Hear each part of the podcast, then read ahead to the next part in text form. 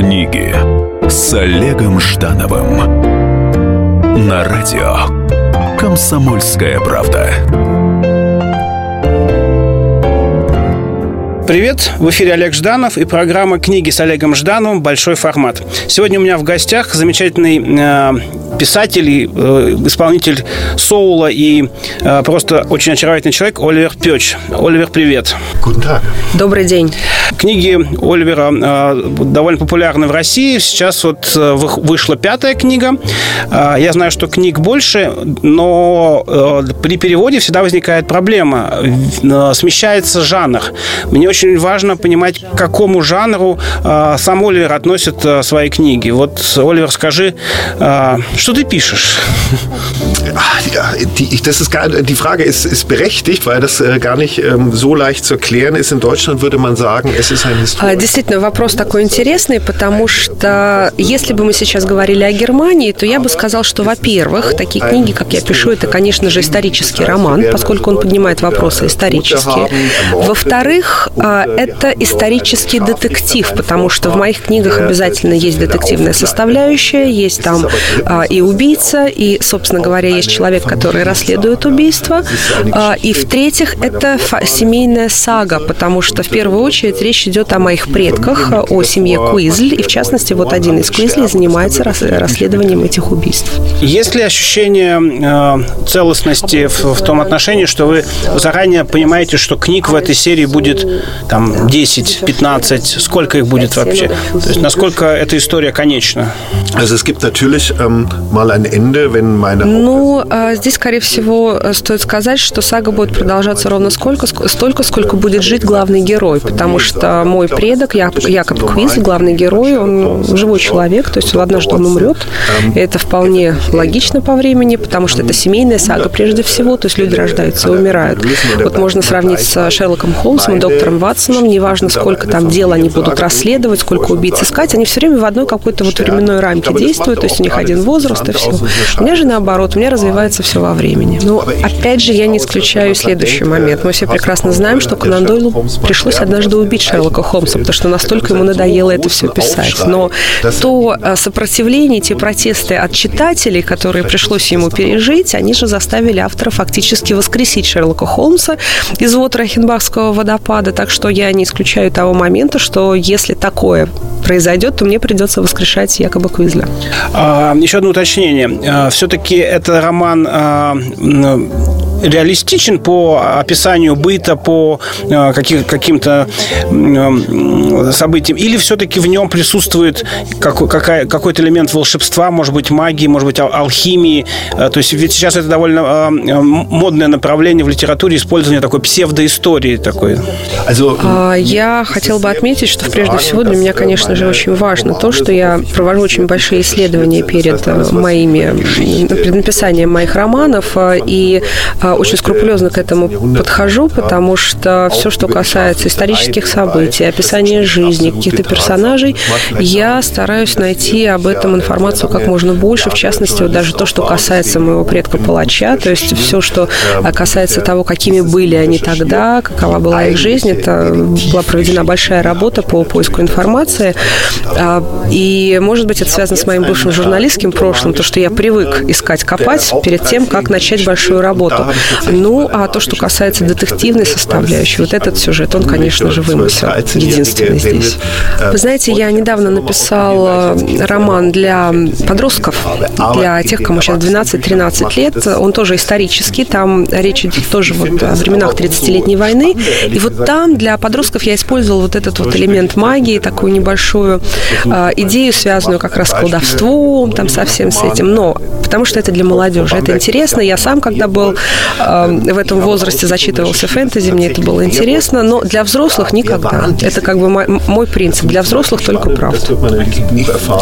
А, хотя, в принципе, в моих книгах для взрослых тоже есть такой элемент, который а, пытается вот это вот магическое найти в реальности. В частности, вот пятая книга, с которой мы сейчас здесь находимся, а, в ней речь идет э, о оборотнях.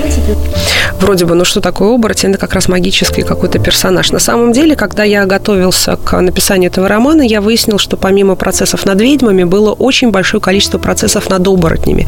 Я стала искать, а кто это такие были эти самые оборотни, да, что, что же это, э, кого принимали за оборотни. То есть и таким образом появилась эта книга. Или вот сейчас следующая, которая в Германии уже выходит, а там уже на одну больше появится. И там речь идет о том, действительно, вот люди верили в некоторых гномов, которые хранили какие-то там сокровища. Есть ли за этим какая-то реальность? То есть вот через роман это будет тоже раскрываться. Для российских издателей всегда очень важен вопрос, а, на кого конкретно направлен, а, направлена тайная книга. Э, конечно, нас, литературных критиков, жутко раздражает определение целевая аудитория. Это как будто что-то из маркетинга. Но, конечно, издатели занимаются бизнесом, они не могут не проводить каких-то исследований. Э, видите ли вы э, портрет человека, к которому вы обращаете ваши книги? Какой это человек? Кому вы пишете? Вы знаете, я очень четко представляю себе читателя, потому что в первую очередь это я сам. Потому что я не могу писать книгу, если она самого меня не заинтересует, если эта история не будет меня захватывать, если она не будет меня увлекать. А, и а, я, конечно же, понимаю, что для издательства очень, ну, так скажем, стандартно авторов направлять по какой-то стезе, в какую-то там определенную колею, в тему. А, но, тем не менее, для самого же автора важно не сколько там, куда его направят, какой из, э, в каким из жанров причислят, а то, как он видит себя самого, своего автора и свое отношение к книге. Характерно ли это для Германии или э, вы э, некий революционер в этом отношении по поводу такого независимого позиционирования от издательства?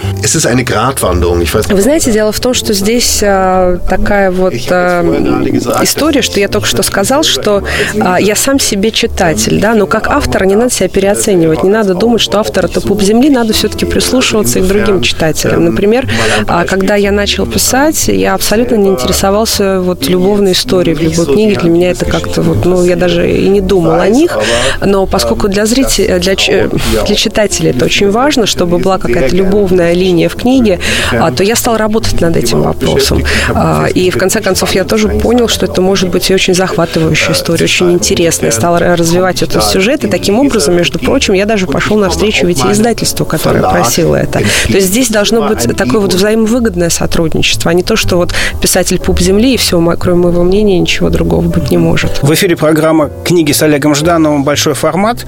У меня в гостях э, немецкий писатель Оливер Пёч. Мы вернемся после небольшого перерыва. Книги с Олегом Ждановым. Культурные люди. Ведущий Антон Арасланов – самый приятный человек в редакции. Он настолько располагает к себе, что ему не отказывают в интервью даже те, кто принципиально не общается с прессой. Друзья, я приглашаю вас поучаствовать в обсуждении самых разнообразных культурных тем. Мне будет очень приятно, а вам очень интересно. Айда Арасланов. Айда сущий интеллигент. Слушайте программу «Культурные люди» по понедельникам, средам и пятницам с 9 вечера. Не пропустите, а то не культурно как-то.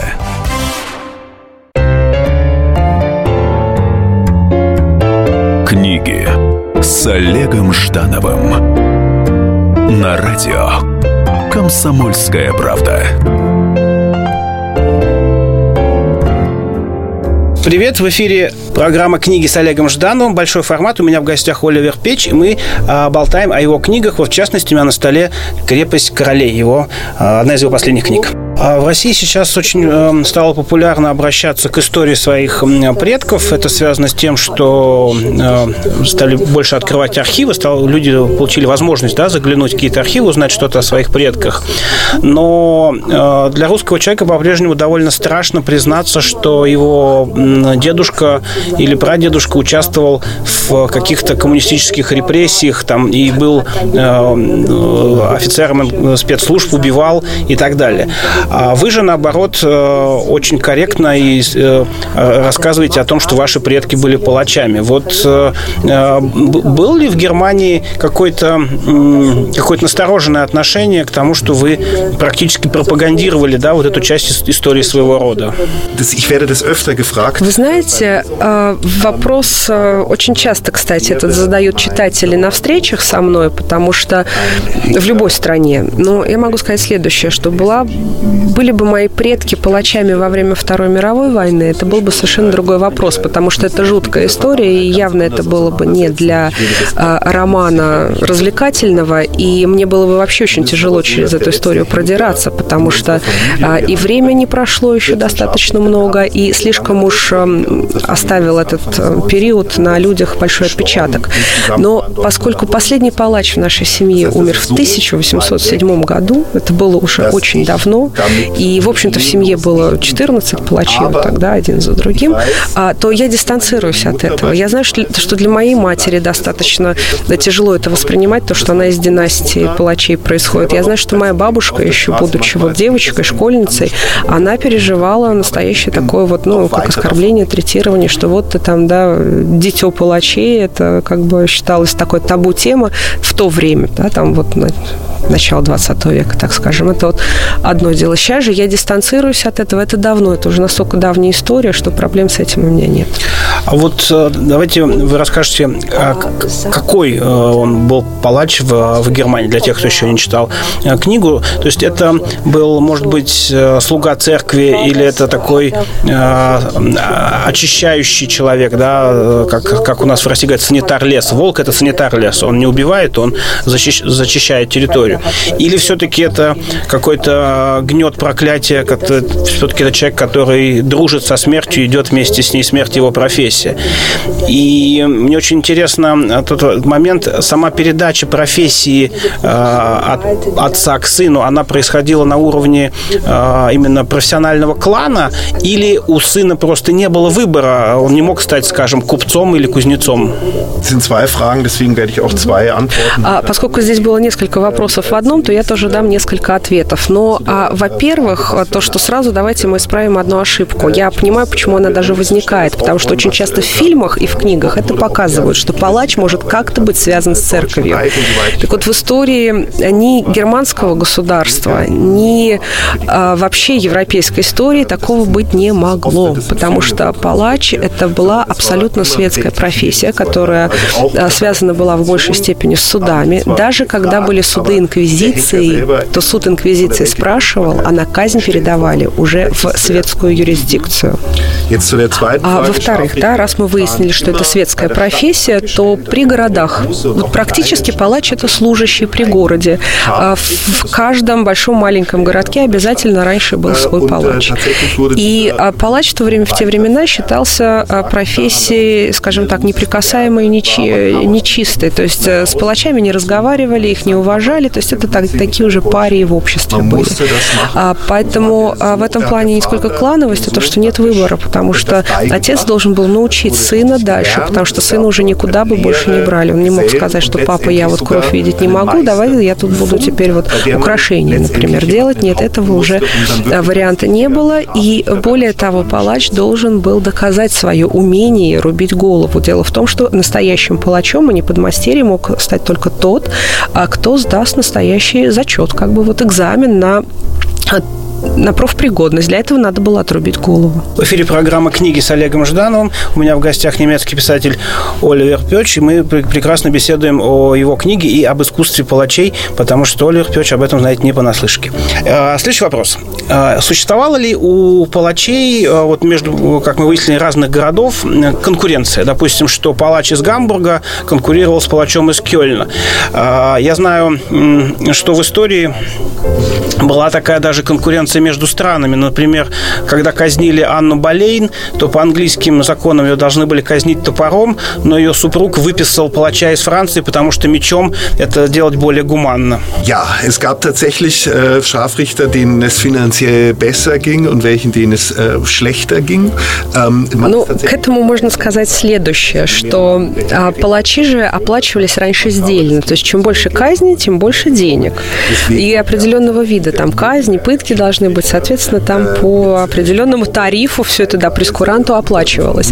И, конечно же, палачи в Нюрнберге, как вы получаете, где, э, понимаете, сотни казней там в год происходят, они оплачивались гораздо лучше, чем палач вот из моей семьи в маленьком городке Шунгау, где, дай бог, там, ну, помимо каких-то там повешений, какая-то вот крупная казнь, которая много денег приносит, она вот оплачивалась, ну, там, раз в год происходила. И поэтому в одном из романов я как раз написал, что сын моего главного героя, которому тоже предстоит стать палачом, вот он как раз говорил, что я бы в Бамберге стал палачом, потому что там больше будет в плане заработка. Ich möchte noch kurz auf, das, auf Anne Boleyn eingehen, weil er das... Я бы хотел немножечко вернуться к истории Энн Болейн, потому что это действительно очень забавная история. Мне очень порадовало, что вы ее знаете. И действительно, англичане настолько не доверяли своим палачам, что предложили, что из Франции тогда доставить палача. И, кстати, французские палачи тогда считались одни из самых настоящих профессионалов. То есть это было достаточно дорого и затратно. И вообще сам по себе факт, что англичане к себе везут этого палача. И как это происходило, ведь тоже он это сделал настолько элегантно, настолько профессионально. Он спрятал свой меч под солому. И когда вот, ну, чтобы не было каких-то там проблем с девушкой. И когда она зашла на эшафот, вот она там уже преклонила колени, она стоит, она не видит меча, ни меча, ничего. И тогда он а, сделал то, что, в принципе, позволило с одного удара от, отрубить ей голову. То есть он крикнул там, эй, помощник, принеси мне меч. Она тогда стала смотреть по сторонам, как бы шею это вытянула, и он одним ударом просто ей мечом все и отрезал. Прекрасно. В России, э, к сожалению, но это исторический факт, э, довольно распространены были массовые казни. И вот я, как историк по образованию, могу сказать, что э, просто отсечение головы было не принято. У нас всегда у нас есть мода на четвертование, то есть сначала отрубают руки, ноги, и только потом голову, да, то есть чтобы жертва получила максимальное количество мук. И всегда это довольно такое массовое мероприятие, то есть в, на Болотной площади, это чуть ниже, чем, чем Кремль, то казнили тысячами. И единственное, что позволялось, родственники потом приходили туда и, и делали такие очень маленькие наземные такие часовенки, э, то есть обозначить место гибели. Но жестокость вот э, в русской истории довольно большая. Например, Лжедмитрия, некого польского шляхтича, который пытался стать Э, российским королем, его э, сожгли и его пеплом выстрелили в сторону Польши. Существовало ли какая-то, какие-то гуманистические ограничения вот к моменту казни э, в Германии ну, там, 17-го, там, 18 веков? А, я смотрю, действительно разговариваю с настоящим экспертом. И а, к этому вопросу можно сказать следующее. Ну, во-первых, мы пока говорили только о казни через отрубление головы, но это не далеко не единственный способ был. В Германии даже наоборот это редко применяемый способ, потому что для того, чтобы казнили так, нужно было быть дворянином, первое, потому что это был, а, скажем так, для тех, у кого есть честь благородная, да. А, во-вторых, а, это для где-то убийц, как ни странно, потому что здесь это делалось из милости, потому что вот эти женщины, которые там, может быть, родили без мужа, еще что-то убивали там своих этих маленьких новорожденных детей, был даже такой случай, когда одна восьмерых друг за другом так вот а, убила. И вот для них а, из милости тоже как бы что-то они отмучились на этой земле, потому что там тоже было мучение, в конце концов, убийство своих детей. Вот их тоже а, мечом убивали. Это как бы то, что касается этого пункта. Bei den anderen Hinrichtungsmethoden stehen die Deutschen den Russen in Brutalität sicher nicht nach. Ganz, wir haben ebenso а, а в остальном я бы сказал, что немцы не уступят русским в этом вопросе в ходе истории, потому что вот ведьм, например, сжигали.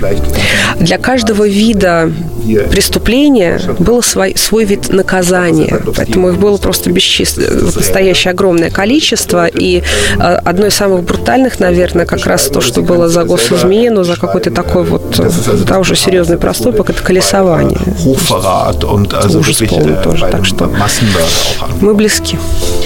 В эфире программа «Книги» с Олегом Ждановым. У меня в гостях немецкий писатель Оливер Пёч. Мы говорим о его книгах.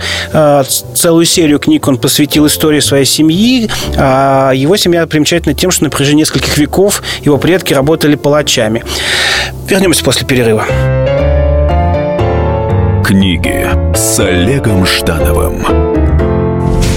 Меня зовут Александр Яковлев. Меня зовут Евгений Арсюхин.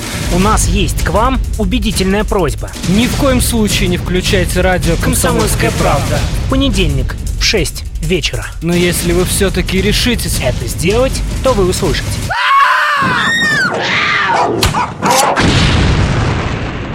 Радиорубка в понедельник в 18.05. Книги с Олегом Ждановым на радио «Комсомольская правда».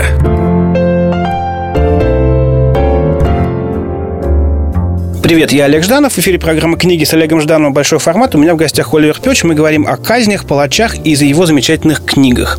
Еще один вопрос все-таки э, про казни э, задам. Суще, существует ли, ну, я обращаюсь к вам как человеку, э, серьезно изучившему этот вопрос, суще, существует ли какая-то э, форма э, чисто германская? Я понимаю, что э, Германия как единое пространство образовалась, ну, не так давно в историческом точке, точке зрения, что разные княжества там Бавария или Гольштейн имели там разные и, и даже, оттенки языка.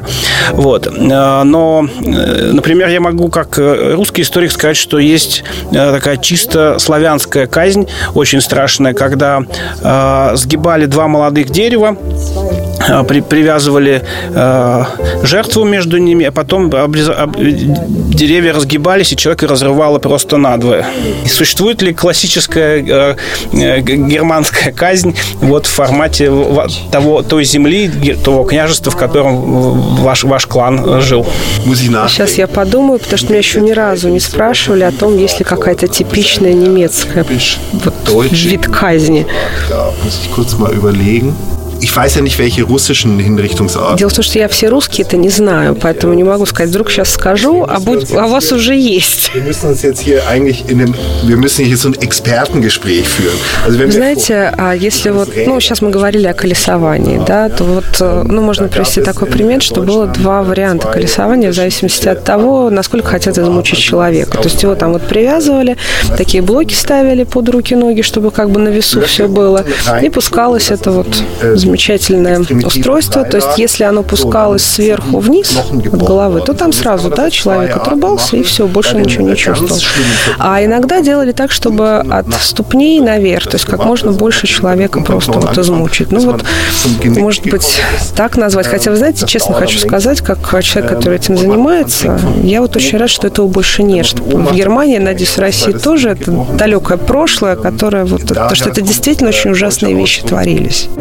А, а, чтобы наши э, слушатели не подумали, что в эфире находятся два извращенца, которые слишком любят э, говорить, писать и а, обсуждать казни, давайте э, вернемся к книгам вашим. Ведь что, что есть в ваших книгах, кроме казни, и какова, какова некая идея, да, то есть что несет ваш, ваша книга, вот ваша основная серия, да, как, как некий, некий месседж такой. Je mehr ich diese Bücher schreibe, umso mehr finde ich, dass der Begriff, der über all diesen Büchern eigentlich steht, das Wort Familie ist, das Thema Familie.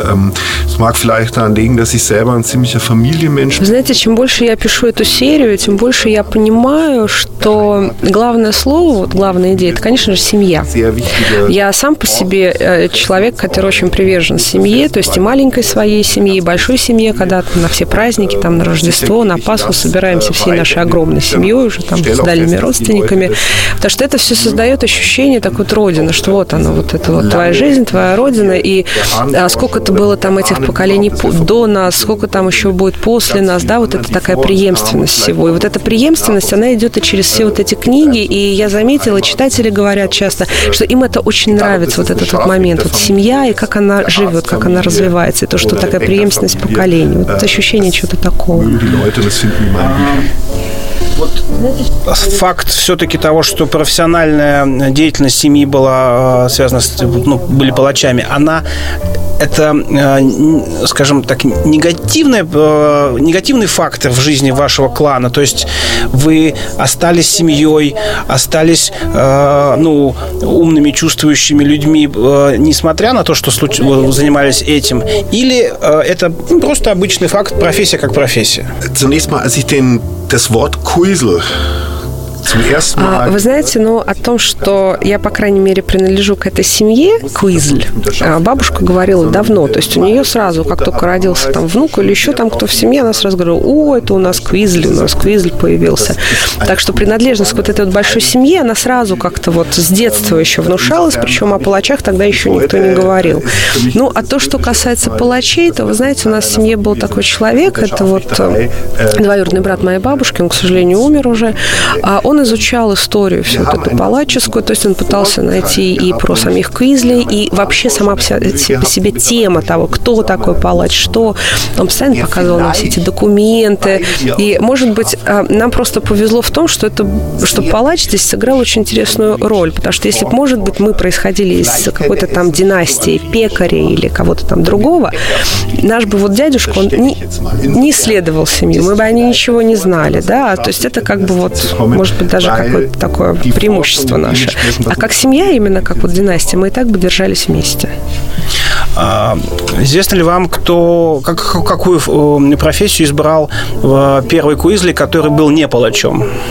Gott sei Dank, ich dachte, er fra normalerweise fragen mich die Leute immer, wer war der erste Henker in unserer Familie. Вы знаете, я сейчас сначала подумал, что вы мне зададите тот вопрос, который мне задают часто, и на который у меня нет ответа. Кто был первым палачом в семье? Вот я до 16 века изучил историю семьи, но она уходит корнями куда-то дальше, а там уже копать не, неизвестно где и как. Поэтому они уже были палачами, кто его знает. Но я знаю, кто был последним палачом. Вот как раз тот самый умерший в 1807 э, году, Куизль. И а я также знаю, что у всех Куизли до этого а, была параллельно с палаческой еще одна профессия. Они все были местными лекарями. То, что палач всегда еще параллельно лечил. И поэтому вот после того, как прекратилась эта работа, все стали врачами. У нас очень много врачей династии, и причем говорят очень хороших. Ну, в конце концов, э, смерть это тоже рецепт излеч, излечения. Там, так. А, в эфире программа «Книги» с Олегом Ждановым «Большой формат». У меня в гостях Оливер Пёч. Мы говорим о его книгах, а, о искусстве палачей, о важности семьи в жизни любого человека. А, скажи, Оля, в, в релизах, которые распространяет о тебе издательство, как, как, вот, и, в том числе посвященное твоему приезду, а, говорится о том, что а, в молодости ты мечтал стать звездой, мечтал стать суперписателем, и, и потом какой, какой-то промежуток времени у тебя этого не, не получалось, ты был этому огорчен, а потом взял и женился. Это, это женитьба как, как некий, некий рубеж, рубеж, э, которая вроде как бы перечеркнула идею э, стать, стать суперзвездой. И потом вот совершенно неожиданно ты все-таки э, звездой писательского мира стал. В России сейчас очень много говорят о вот этой, об этом сценарии, о том, как стать звездой в той или иной профессии. Вот давай выйдем за рамки того релиза, который распространяет издательство, и расскажи правду вот о том, как, как ты мечтал, как ты женился и как ты все-таки э, о своих первых ощущениях, когда твоя книга э, получила известность? Так, ну что ж, дело в том, что, чтобы ответить на этот вопрос, наверное, действительно целый роман написать, но я сейчас так коротенечко постараюсь. А книги писать я хотела еще с детства. Я когда еще маленьким мальчиком заходил в книжные магазины и видел все эти обложки, вот было жуткое желание стать писателем. Причем я уже тогда знал, что я не буду претендовать на какие-то там вот литературные высоты. Я знал, что я буду писать а, такие книжки, которые на пляже хорошо почитать, то что-то такое развлекательное. Кстати, когда мы школу заканчивали, вот на окончании школы мы делали такую стенгазету свою, и там каждый должен написать, как он себя видит в 2020 году. Вот. Но я там, значит, для того, чтобы приколоться, написал, что в 2020 году я получаю Нобелевскую премию по литературе. Да. Кстати, насчет того, что мечты забываются, у меня была одноклассница, которая написала, что она к этому времени станет знаменитой актрисой. Она стала. Вот, поэтому мы, когда теперь иногда так встречаемся между собой, удалось, и мы очень так шутим на эту тему, что еще там предстоит. Ähm, ну вот закончил я школу. После выпускного думаю, ну а как пишут книги-то? Что делать? Что, собственно говоря, куда идти? А никаких ни курсов, ни университетов в Германии нет. В Германии никого не учат, как пишут, э, писать книги. А, и тогда я подумал, что ладно, пойду тогда на журналиста, что ли, поучусь. Пойду поучусь на журналиста, хотя бы научат, как истории рассказывать. И потом я, в общем, долго работала журналистом, и однажды вот на семейном таком вот собрании. Вот этот тот самый а, двоюродный брат бабушки принес очередной раз все эти вот а, фотографии, какие-то копии документов, разложил все это, и я вот стояла и понимал, что вот он этот момент. Вот, вот она, эта история, которую ты хочешь написать, вот пора ее писать. А потом, конечно, написал, писал сначала для себя, а потом нашел себе агента, и вот однажды агент позвонил и сказал, у нас есть издательство, вот момент этот помню, то есть это настолько было волнительно, что я даже закурил сигарету, хотя к тому моменту уже давно бросил, но вот до сих пор помню, как стоит перед глазами все это. В эфире программа «Книги» с Олегом Ждановым. У меня в гостях Оливер Печь. Мы вернемся через некоторое время. Книги с Олегом Ждановым. Как не пропустить важные новости? Установите на свой смартфон приложение «Радио Комсомольская правда». Слушайте в любой точке мира.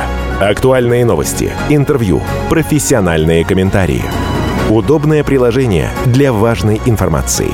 Доступны версии для iOS и Android. Радио «Комсомольская правда». В вашем мобильном.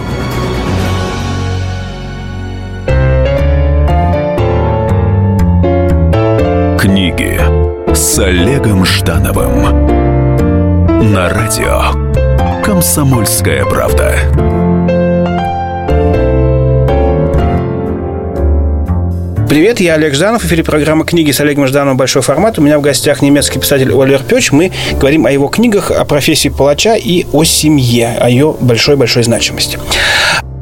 Существует э, такая э, легенда о том, что Сальери убил э, Моцарта не, не потому, что у Сальери были хуже дела при дворе и у него было меньше заказов, а дело было в том, что э, Сальери над каждым произведением работал, э, мучился, что-то переделывал, а Моцарт мог пойти в уборную и написать оперу э, вот очень легко, тогда и ненавязчиво.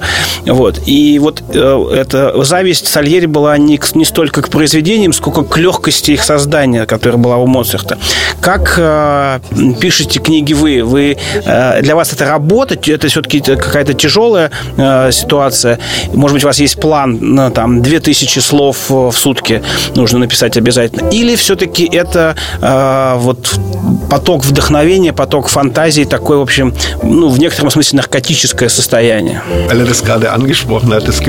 Вы знаете, вы пока вот сейчас рассказывали да, про Моцарта, Сальери рассказывали, я вспомнила, что в Германии тоже есть такая вот книжка на эту тему, а, называется «Это я». А, там как раз тоже вот речь о том, что знаменитый очень писатель, он действительно существует в Германии, Даниэль Килли, его друг, как бы вот они оба пишут, а, лучшие друзья, но одного один продает просто миллионы экземпляров, а другой ничего продать не может, хотя пишет лучше. И вот, значит, там как раз вот это вот, в принципе, зависть, да, и какое-то там такое чувство непонятное между писателями может быть, без этого никуда не денешься.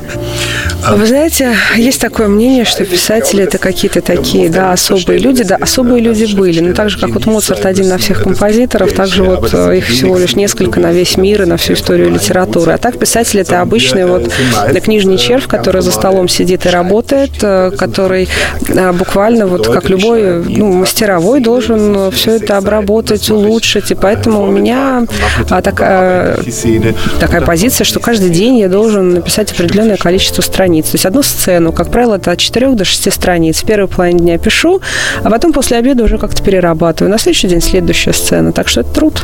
Да, понятно.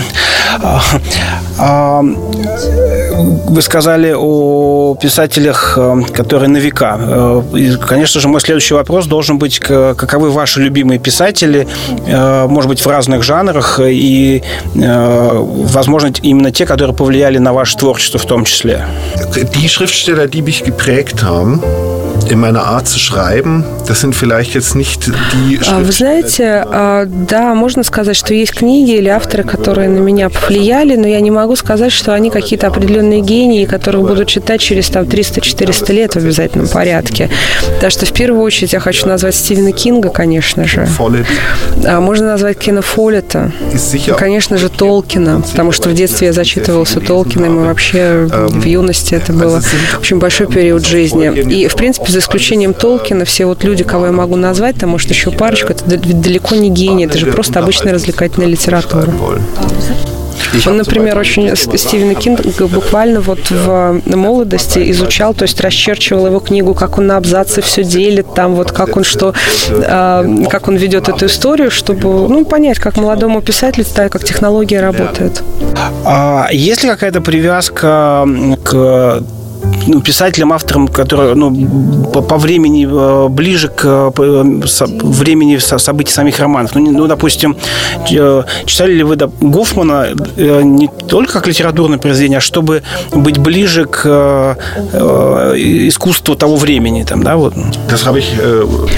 Вы знаете, да, я читал романы, можно даже привести вполне конкретный роман. Это «Симплициссимус» Гремельсхаузена. Там действие происходит сразу после 30-летней войны. Он написан, он был тогда бестселлером. Он описывает историю паренька, который как раз прошел эту войну, что там с ним все это происходило. Но, а, да, я прочитал для того, чтобы посмотреть, как люди тогда разговаривали, какие, как, как там что строилось. Но писать этим языком, например, совершенно нереально, потому что это уже никто так не говорит, это жутко скучно, мы в другом мире. То есть это больше как бы уже для такого бэкграунда, для образования своего было. Я хотел бы спросить тебя, Оливер, э, совершенно точно, что книги, э, которые создает э, писатель, через какое-то время начинают менять самого писателя. Вот э, осознаешь ли ты, насколько твои книги э, изменили тебя самого?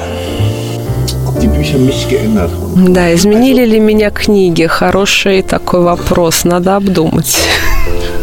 Also, ähm, ja, А, вы знаете, в общем, да, изменили меня книги, причем здесь есть два ответа на этот вопрос. Первый, они изменили меня как писателя, то бишь, вот э, если взять в руки первую книгу, ту, которая последняя вышла, то сразу даже я вижу ту разницу, которая стоит между тем, как я писал, что я писал. То есть вот, вот этот рост, который идет с каждой книгой, потому что писатель никогда не прекращает учиться. То есть здесь нет такой профессии, да, то есть так- такой возможности один раз научиться, и все, и дальше все идет. Поэтому вот этот вот рост я замечаю сам. Ну, а второе, то, что я и как человек изменился, потому что это то, чем я хотела заниматься всю свою жизнь. И вот с тех пор, как я этим стала заниматься, даже моя жена подтверждает, я стал спокойный, расслабленный, просто замечательный. А не сложится ли так, что мы сейчас наблюдаем, как зарождается новый клан? Э, Это будет клан Пёч, и они будут писателями, а не палачами. Das wäre dann die äh, dritte Dynastie. Wir hätten praktisch erstmal die Scharfrichter-Dynastie, dann hätten wir die Arzt-Dynastie und jetzt hätten wir dann die Schriftsteller. А, Вы знаете, это тогда была бы третья династия, потому что первая династия палачей, потом династия врачей, а теперь вот династия писателей. Но а, я должна сказать честно, так сказать, независимый взгляд, что мои дети хорошо пишут. Они хорошо учатся в школе. А дочка моя младшая очень хорошо рассказики разные пишет, но при этом они как-то таких пока наклонностей к писательству не проявляли. И вот мой сын 15-летний, он наоборот даже надо мной так посмеивается, типа, что за работа. Сам он актером, конечно же, хотел бы стать. В 15 лет это как раз тот самый возраст, когда об этом мечтают. Я как на это спокойно смотрю, так что кто знает.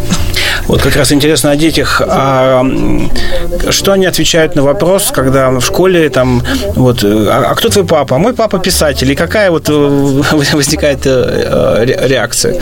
Ja, es ist ja mittlerweile insofern in Anführungszeichen schlimmer, als dass ähm, А вы знаете, если честно, то мои дети обычно так тушуются, им не очень это нравится. Например, когда в школе там учительница подходит и говорит, ой, я твою новую книжку твоего папы прочитала, там передай ему, что она там такая интересная.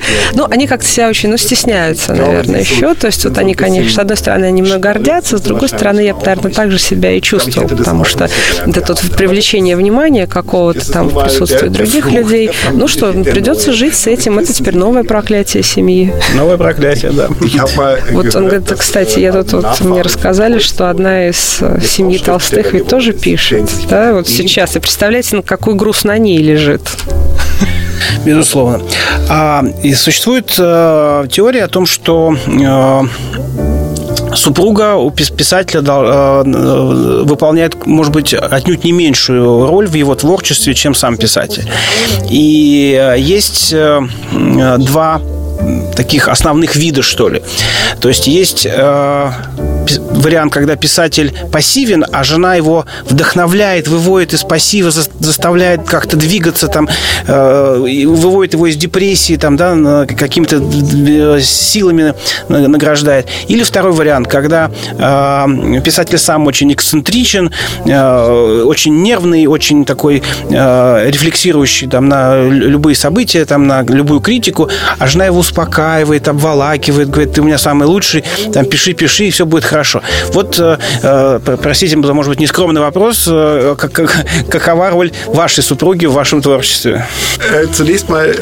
А, и а вы знаете, тут можно сказать следующее. Но те, кто ну, для любого писателя жена это очень важный человек, а, и да, она же все время рядом, там описываешь каких-то женщин в книгах. Вот те, кто нас хорошо знает обоих, а говорят, что в главной героине в Магдалине, вот в «Дочери плача», очень часто прослеживаются черты моей жены, какие-то там вот характера, которые э, всем известны. Ну и что касается моей жены, она очень прагматичный человек. В этом плане она более такой мирской, чем я. То есть она лучше водит машину. Все, что касается техники, это как раз ее э, удел. Э, и как раз она меня возвращает на землю, когда я там слишком, может, далеко куда-то вот улетаю. Так что это здесь я сейчас, да, интервью даю, а домой приеду, и мне скажут, давай-ка иди мусор выноси.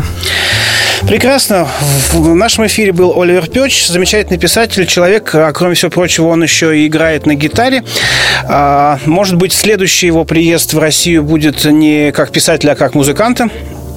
А, а программа наша носит название «Книги с Олегом Ждановым». Большой формат. До встречи в эфире. Читайте с вдохновением. Счастливо. Книги с Олегом Ждановым. Если всех экономистов выстроить в одну линию, они все равно будут показывать в разные стороны. Верное направление знает доктор экономических наук Михаил Делякин. Только он знает, кто такой Доу Джонс, где у него индекс, как его колебания влияют на мировую экономику и какое отношение он имеет к пиратам Карибского моря. Наш экономист расскажет об этом простым и понятным языком в программе «Час Делягина». Слушайте на радио «Комсомольская правда» по понедельникам в 17.05 по московскому времени.